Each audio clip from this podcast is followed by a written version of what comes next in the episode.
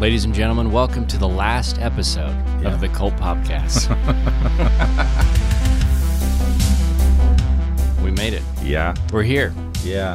How do you feel, Steven? Weird. Feel weird.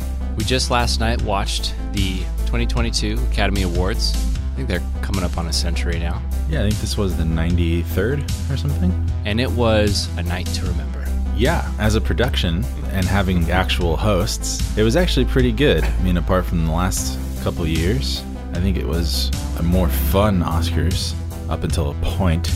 Apart from the attempted battery and sexual assault of uh, many male attendees, which was pretty incredible to watch. You know, all the women feeling up all the men.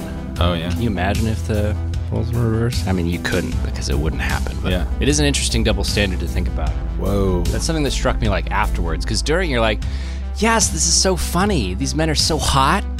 And Regina Hall's like, you know, like feeling them up, you know. and then crazy. afterwards you're like, wait a second. She literally just sexually assaulted Josh Brolin and Jason Momoa. Yeah. Wow. Well, it is what it is. Yeah, and then the thing that everyone's been talking about the next morning and immediately after it happened, this egregious act of violence. Well, the violence in and of itself. You want to you want to tell them what it is really quick? Will Smith. no, I'm talking about Coda winning Oh, Best Picture. that violence. It's egregious. I'm joking. to end the night, Coda won the best picture, the best feature film of 2021. And if you go back and listen to our Coda episode, you will hear Gabe ask me the question, "What will you do if, if Co- Coda wins Best Picture?" And I said, "We will never cover the Oscars again." And so, Steven's a man of his word. no, I'm I am. And this, so oh, we we might do episodes in the future in the years to come reviewing the Oscars show, discussing about who won. But it's really sad. The thing that started this podcast with us going through the Best Picture nominations, and we've done that every year since, is something we'll no longer do. So We'll still cover- I mean, yeah, we'll yeah. still go over probably Best Picture nominations just because we'll be talking about those movies. Just won't be like an like an event. there will not be a time where we sit down and try to cover the rest of the Best Picture nominations, working up to the Oscar event, the Academy Awards event. Feels like a long time coming. And Coda was the nail in the coffin, for sure, for this, because it just, it was not Academy Award worthy. Regardless of it being a fine film. A fine film. No, it was fine. It was fine. It was fine. I was talking to Ali from uh, the Here's Our Take podcast this morning. oh yeah. And I said, Can you believe Coda won Best Picture? And she's like, I'll be first to admit. She's like, I liked Coda a lot, but it was not worthy of an Oscar. And I'm like, Okay, I'm going to quote you on that. Yeah. I'm going to shout you out. You've been quoted. and yeah, I mean, that's exactly it. It is a film that might be a good movie, but it just was the worst of the Best Picture nominations. Any of the other Best Picture nominations should have won. Literally any of them. Yeah. Like there were ten films up there, and if I was a betting man, Well, and nine other ones that were Oh, yeah, yeah. that were more deserving. total of total of ten, nine other films. If I was a betting man, I would have bet on any other film. Any other film. any other, even Don't Look Up, I would have bet on. Yeah, no, I 100% agree with you. And, But- that, and that's why this has led us to the conclusion that the Oscars not only do not know what they're doing, and uh, the way the voting system works is weird, we should go over that again. but also the conclusion that these awards are just irrelevant. And we've, Gabe and I have known that for a long time. We've known that since we started the podcast. It's all a farce. Yeah, but we it's it's been fun. Like Yeah. it's been fun to try to follow and you know Oscars still mean something at the end of the day in the film industry. It's like, "Oh, this film won an Oscar." Some people in the working industry will roll their eyes. Other people will be like, "Oh, that's that's great." And they'll hire people based off of that mm-hmm. because it means you can make a good film or, you know, make money for a studio and, and that's a big deal. So, but other than that, these awards, I, I disagree with maybe half of them. Some of them I'm like, yeah, that made sense. Well, you usually do. But Anyway, I so that is why we will no longer be doing an Oscar push when it comes to Oscar season on this podcast. We're going to stick to cult and pulp things. It's sad. Something I feel like It is sad. maybe it's just the changing nature of the media landscape of the last five to ten years, but the Academy Awards really are just like a joke at this point in time, and it is sad. It's really sad. The broadcast itself is just so bad. There's like so many technical issues and stuff. It's shocking. The fact, I mean, even just the single thing, like they're cutting all these in like important categories and dropping the reveals until Yeah. and, or like they're showing it, releasing it before the broadcast, Yeah. Like score and editing and stuff like that. I'm just like, what are you, what are you doing? Major things. Yeah. in, Sound. fav- in favor of all these other random gaffes and you know some, you know how important sound is to a movie? they already had Ima- imagine every movie is a silent film yeah. and then you decide to cut the sound. You, well, first of all, It's you combined you combined two separate sound categories into one, Uh-huh. which is an egregious act, and then you cut it from being broadcast altogether. It's absolutely disgraceful, honestly. Pretty silly. Disgraceful. Yeah. So So let's go over the Academy Awards. Yeah. well, let's talk about. Uh, you want to talk about the how do we get the nominations for the best picture really quick? Oh yeah, Because we just- touched on that, but let's just. I don't know if we mentioned it last year, but we touched on it two years ago, which is, and I actually don't know for sure if this is still how they evaluate Best Picture, but this is a special algorithm only used for Best Picture, and God knows why. It doesn't make sense. But out of these ten films, all the Academy voters will rank them. Um, so it's like a ranked voting rating system, One through ten. one through ten. Like for instance, Gabe would go Dune, you know, Power Power, of the blah, blah Dog. blah blah blah, all the way down. Coda would be ten. Same for Steven. True. Uh, and then what happens is when you turn your ballots in, a film has to win over 50% of the votes to be considered the best picture. so fifty-one percent. Maybe everyone votes for like Dune, Power of the Dog, Nightmare Alley. Uh, and a lot of people are split on their first percent votes. So maybe Dune is like the top contender right now, right, in the voting, but it only gets 48% of the votes. That film, I think the last film gets tossed. But here's the kicker. So, like, maybe the film, like, realistically, this year with the least amount of votes was like Don't Look Up, right? Don't Look Up gets dropped from the ballot. So now we have nine left. But the votes from Don't Look Up get applied, I think, to the second most voted film Oh. according to the ranking system aggregate, right? That's insane. So it's a really funky algorithm. I, I don't even fully understand it, but this is typically how, like, um, we talked about two years ago how Green Book won a few years ago. That's probably how Green Book won because it was like a lot of contenders or a lot of voters had it as their second place option. So then Green Book gets artificially inflated to the point where it becomes the the uh, the choice with more than fifty percent votes. Yeah, And that's what we're that, thinking. And that process, that whole process, where the first film gets dropped, could they go to the second film, and the second film could get dropped if it doesn't reach fifty-one percent. That process repeats until there's a fifty-one percent majority. Yeah. So it's super backwards and weird, and like I said, sort of disgraceful. Talking about disgraceful, That is Will Smith. We haven't even gotten to Will Smith yet. But here's the thing, though, is that we don't fully know what happened. It, it might not have been the algorithm that caused Coda to win from a second place lurch, right? It, it literally might have been like the first place contender because the Academy. Super. This, for instance, I think Nomadland last year was the first place contender.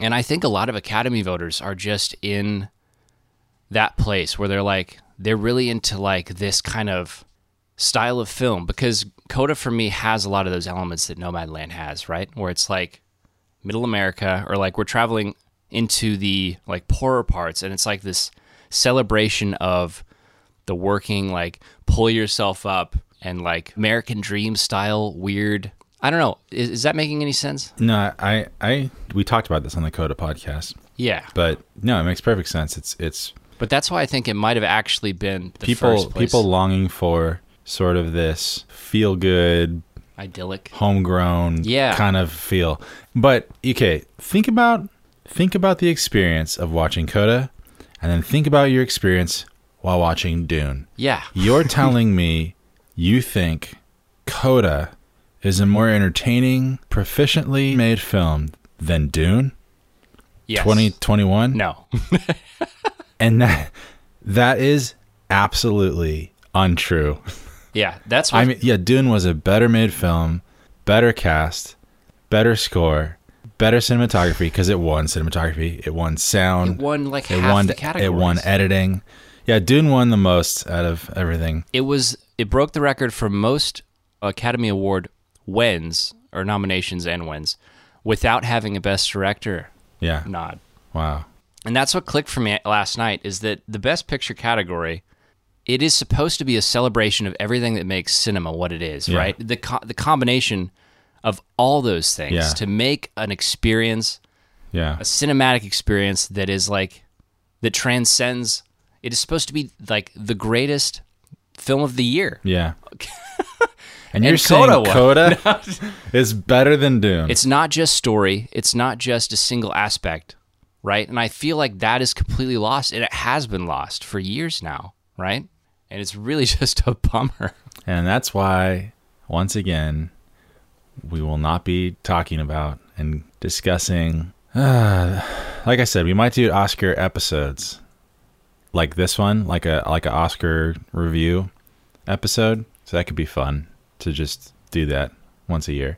But we'll not be doing the push like we have been on this podcast anymore. Yeah. We're going to cover strictly things that make sense from us being cinema lovers lovers of cinema and also all the other media that we cover. But yeah, let's talk about the category. Let's talk about who won what. So just going over them, starting somewhere near where the uh, the Academy production would consider them the lower ranking awards, even though that's not true. Best sound, as Steven said, is Dune. Yes. Mark Mangini, Theo Green, a bunch of people got up for that award. Amazing, just totally deserved. Yeah. Eyes of Tammy Faye took Best Makeup and Hairstyling. Linda Dowds That makes sense. and Company. Best Production Design went to Dune. Patrice Vermette absolutely killed it. Very happy with that. Best Short Documentary was The Queen of Basketball. Ben Proudfoot accepted that. I don't think we saw any of the short documentaries. Film editing went to Dune. Joe Walker accepted that. He was a funny guy. we watched uh if any of you can find this, there's like an hour long kind of interview behind the scenes where someone's interviewing Joe Walker uh, and he just talks about editing Dune for an hour and it's freaking awesome. Yeah. So I'd say check that out. He seems like a really cool dude. For sure. Costume design went to Cruella. Jenny Beavan accepted that. Yeah, that was well deserved. Yeah, she's an industry veteran. Seems like a sweetheart. Cinematography went to Dune and Greig Fraser. Greig Fraser. Amazing. That man is is up and coming. he just did the Batman. I can't wait to see what he does next. Batman is such a well shot film. It's crazy. Yeah, that man has an eye. He has two eyes. Probably two. yeah, I was gonna say. Best visual effects also go to Dune. Gerdnez Nefzer, Tristan Miles, several people got up for that as well. I have to say I was bummed that Spider Man Oh. didn't take it. But it was nominated. It's cool that it was nominated, but Yeah. sad to me because there was so much like de aging work and bringing back old things from past films, and a lot of CG work went into that, Yeah. especially being shot during COVID and everything. Pretty wild. It would have been cool to see that win. Oscar winning film. I would say that a lot of Dune probably had even more practical locations or sets Yeah. And and less effects than Spider-Man did. There are more than likely a lot more visual effects shots in Spider-Man than there was in Dune. That's what I'm saying. Gotcha. Yeah. The live action short film went to The Long Goodbye. Riz Ahmed was involved with that one. I'm, I'm not sure what that one was. Probably produced it. Uh, best original screenplay, Kenneth Branagh in Belfast.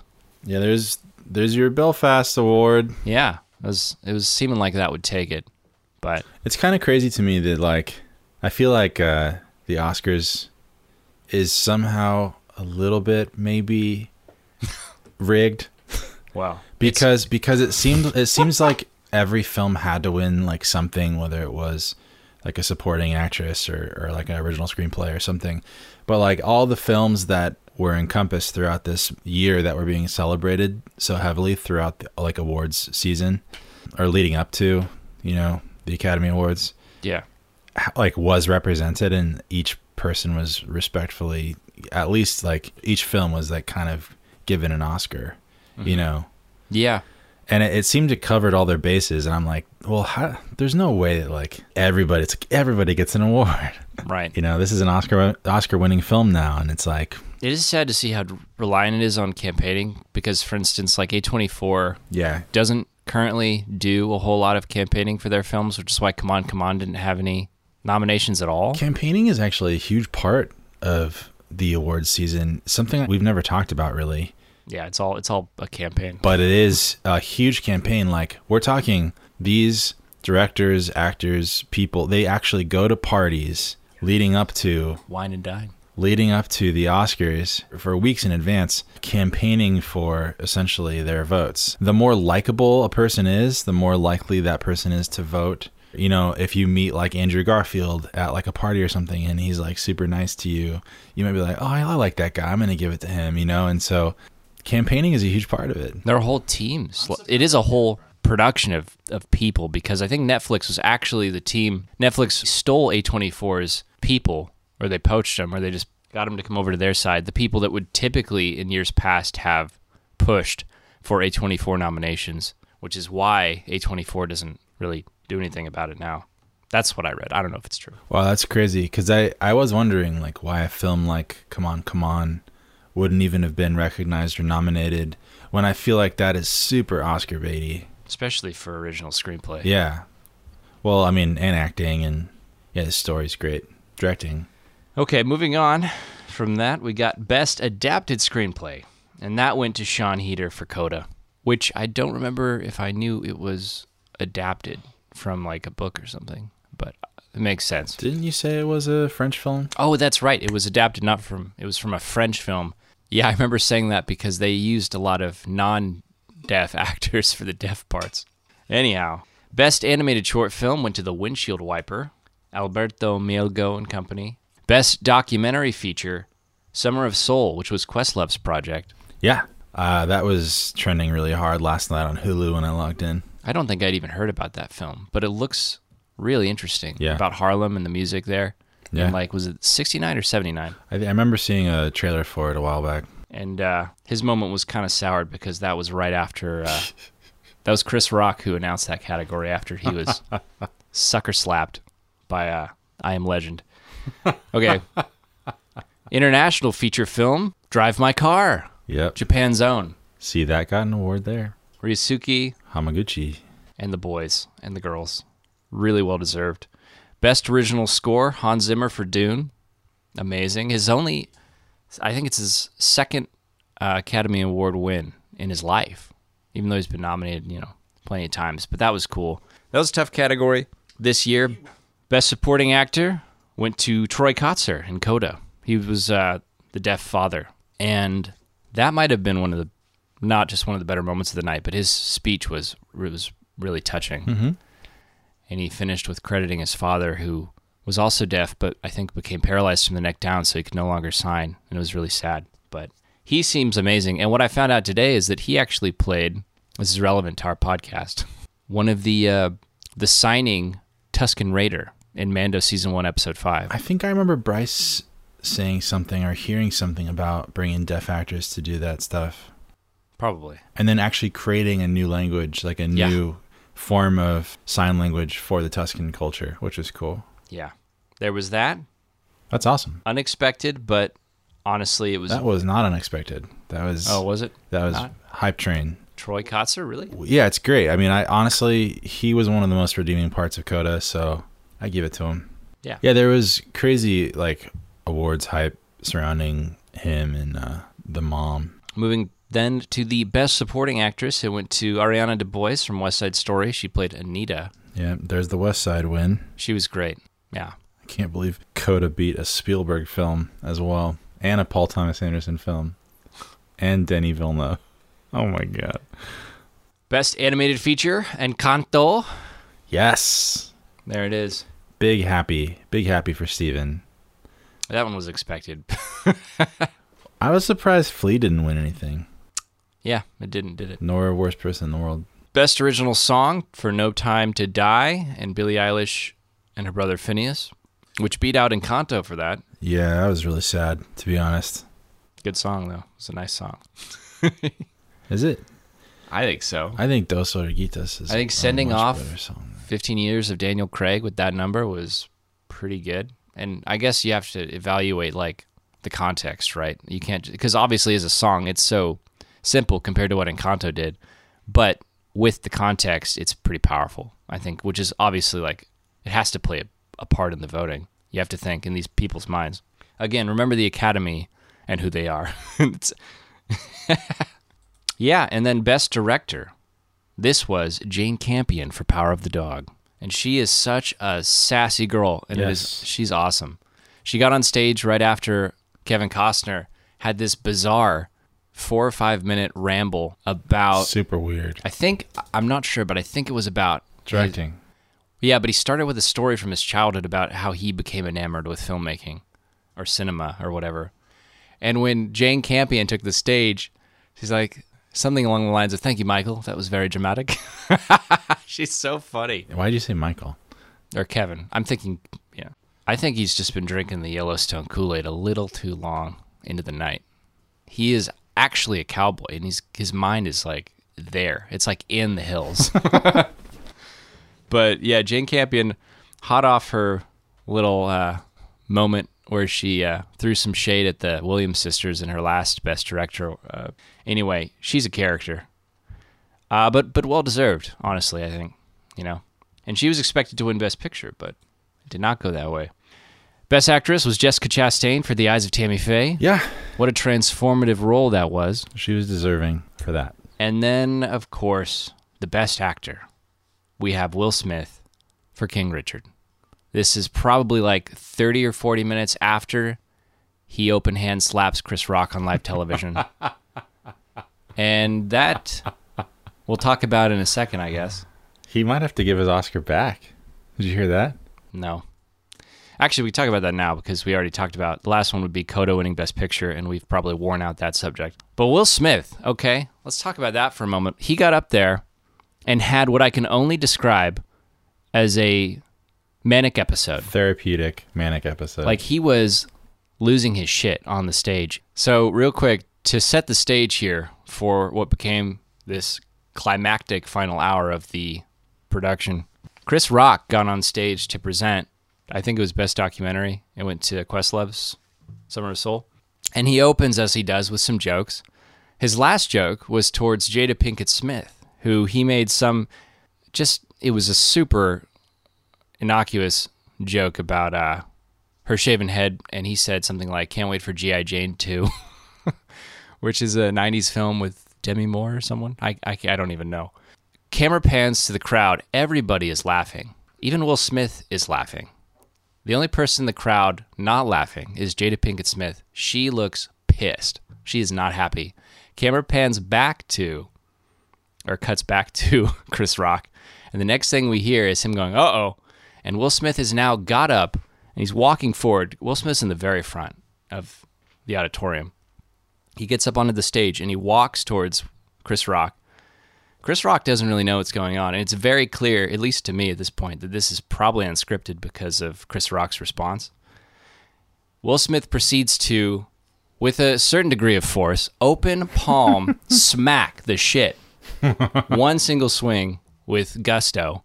He smacks Chris Rock broadside, turns around, adjusts his coat, walks back to his chair. Chris Rock is stunned. He is reeling mentally. He's like, he just said, "I just got." Will Smith just smacked the shit out of me. Yeah, Will Smith just smacked the shit out of me. And then Will Smith proceeds to yell twice, the second time louder than the first, something like, Keep my wife's name out of your effing mouth. Yeah. Uh, and he is, And Chris Rock in Unhinged. response is like, at first he's like, "It was just a GI Jane joke, dude," and then and then the second time after Will Smith said it, he said, "I will," or he said, "I yeah, am." he said, Okay, okay. I am. And then uh, he sits there for about 10 seconds. He's trying to process what just happened. And then he goes, collects himself for a second. It's like he's, it's like, so here's the thing about Chris Rock. He is a consummate professional when it comes to comedy. He's Sure. probably been in the hot seat many times. sure. he could have if he hadn't been so stunned and simultaneously like like a good person right Yeah. like with composure he could have annihilated will smith right there with comedy Yeah. but he stood there he took the he took the slap which i thought was a punch at first he took it and then he just goes well this is the greatest night of live television or something like that. Yeah. And then he proceeds to present the uh, the award. And uh, everybody's it's funny, we're looking around and Lupita is sitting right behind Will Smith and she looks just super uncomfortable. Half the crowd doesn't know how to react cuz at first everyone's thinking it's a bit, but it's clearly not a bit. a Lupita Nyong'o. Yeah, she's sitting right behind Will and she's like super uncomfortable. I hope it becomes a meme template. Uh I mean, this thing has been memed to death already. yeah. We're recording the, the morning after. Fast forward 45 minutes, Will Smith wins Best Actor, Yeah. and he is he melts down on the stage. He's crying. He's I, I haven't used the word blubbering in a while, but that's basically what he's doing. He's blubbering. It's not the whole you know nine yards, ten yards, whatever.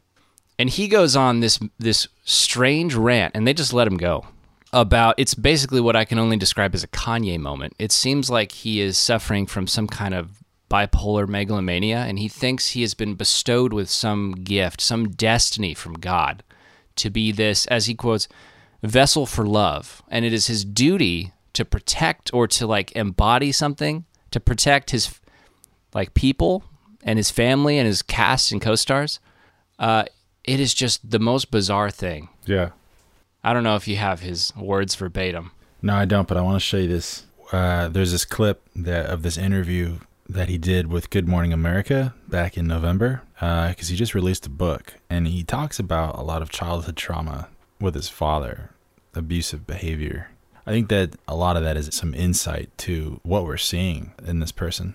He is revealing that the Will Smith we know is just a fantasy born out of fear and trauma in his childhood. And look, now with a new movie and a new book, he is finally, Will Smith, ready to introduce himself. There's a certain amount of protection that everybody does. We have a childhood trauma, and we decide that's never going to happen to me again. And in order to not experience that, it demands that we be a certain way. So, this was the first time in my life where I felt like I had suffered enough to be able to have something valuable to say. My mother and I had never even discussed Wow. my father, you know, being abusive with her. It was hardcore, man. You are steadfast and strong as anything in calling yourself a coward in mm-hmm. this book. Still, mm-hmm. to this day, you No, consider you yourself know- that or you, ba- you passed that? I always had this sense of being a coward Um, because I watched my father beat up my mother and I didn't do anything. For a nine year old, it's hard to break that programming.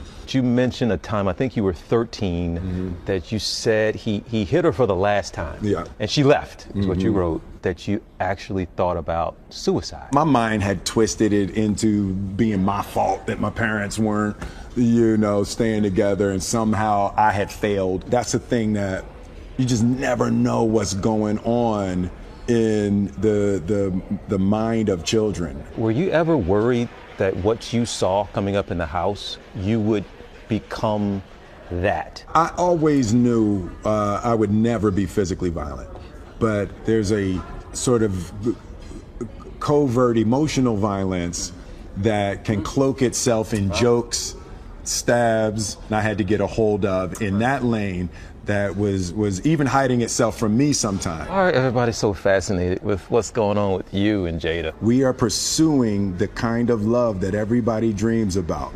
And we just know that the road don't look like everybody think it's supposed to look. But uh, you know, don't try this at home, children. Yeah, you, you don't give relationship advice necessarily. I don't feel like I'm uh, necessarily uh, equipped yet to give relationship advice. Next book. next, yeah, next book for sure. I know, right?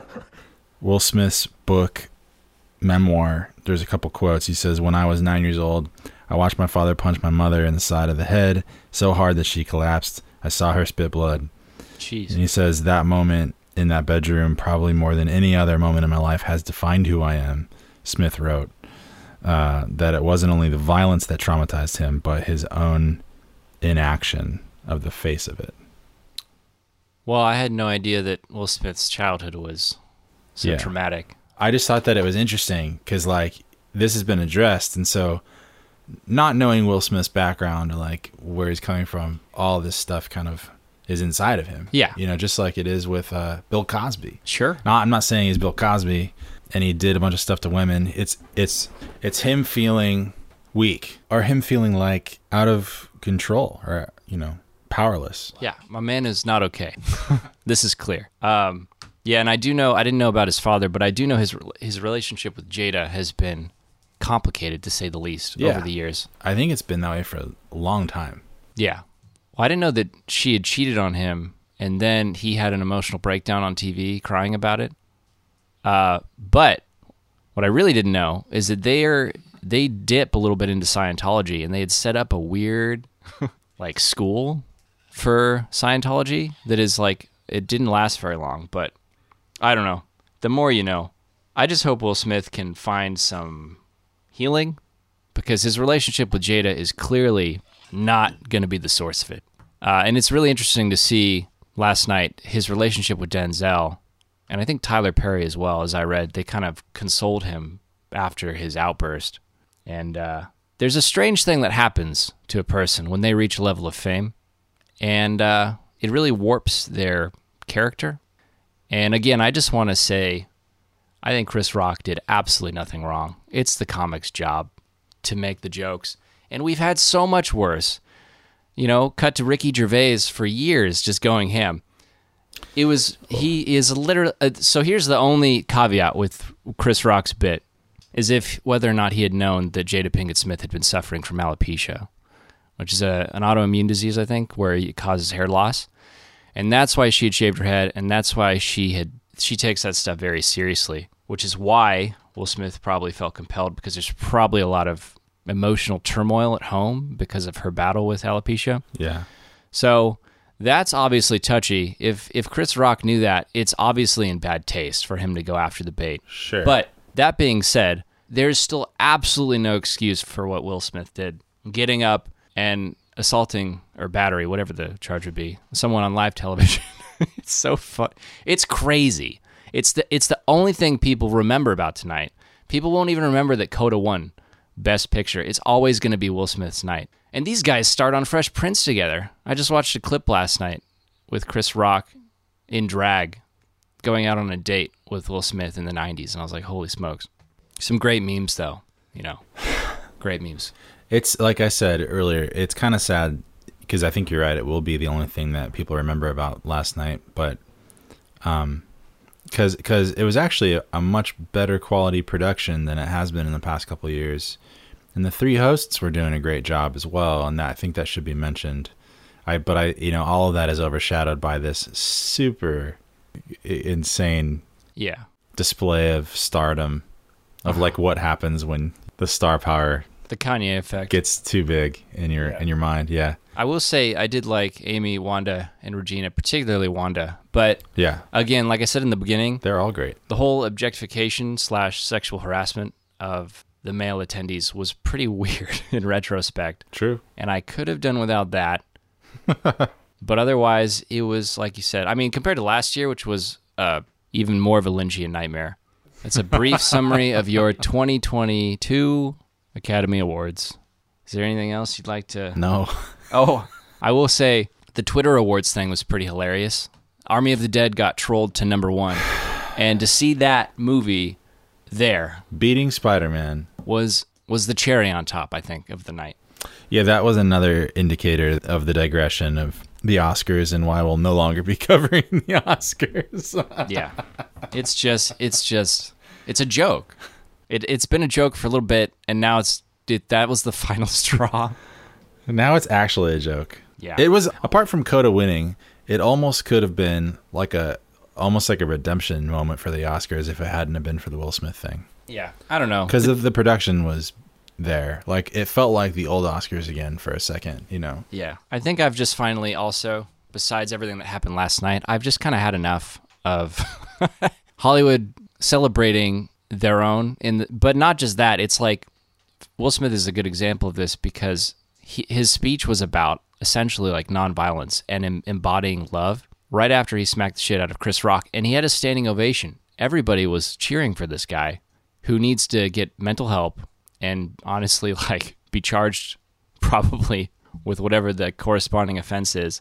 But they're celebrating him, and uh, it's just like I think the veil, the illusion, has finally been just completely shattered for me because there's, like we said, the Academy Awards. There's always been an amount of prestige.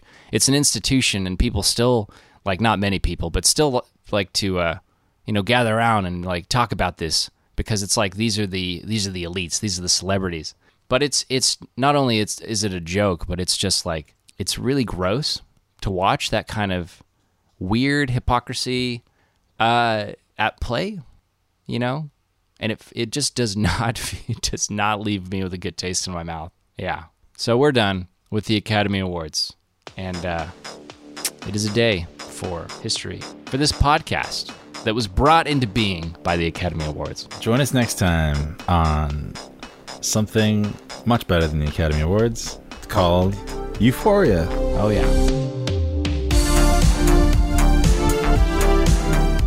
Well, I have a couple jokes here to lighten the mood. Oh. if that'll be okay. Because at the end of the day, we have to laugh about what happened. About Coda or about. Oh, it's all Will Smith centered jokes. Oh, okay, cool. Courtesy of uh, the internet. Thanks, Internet. Congrats, to Coda.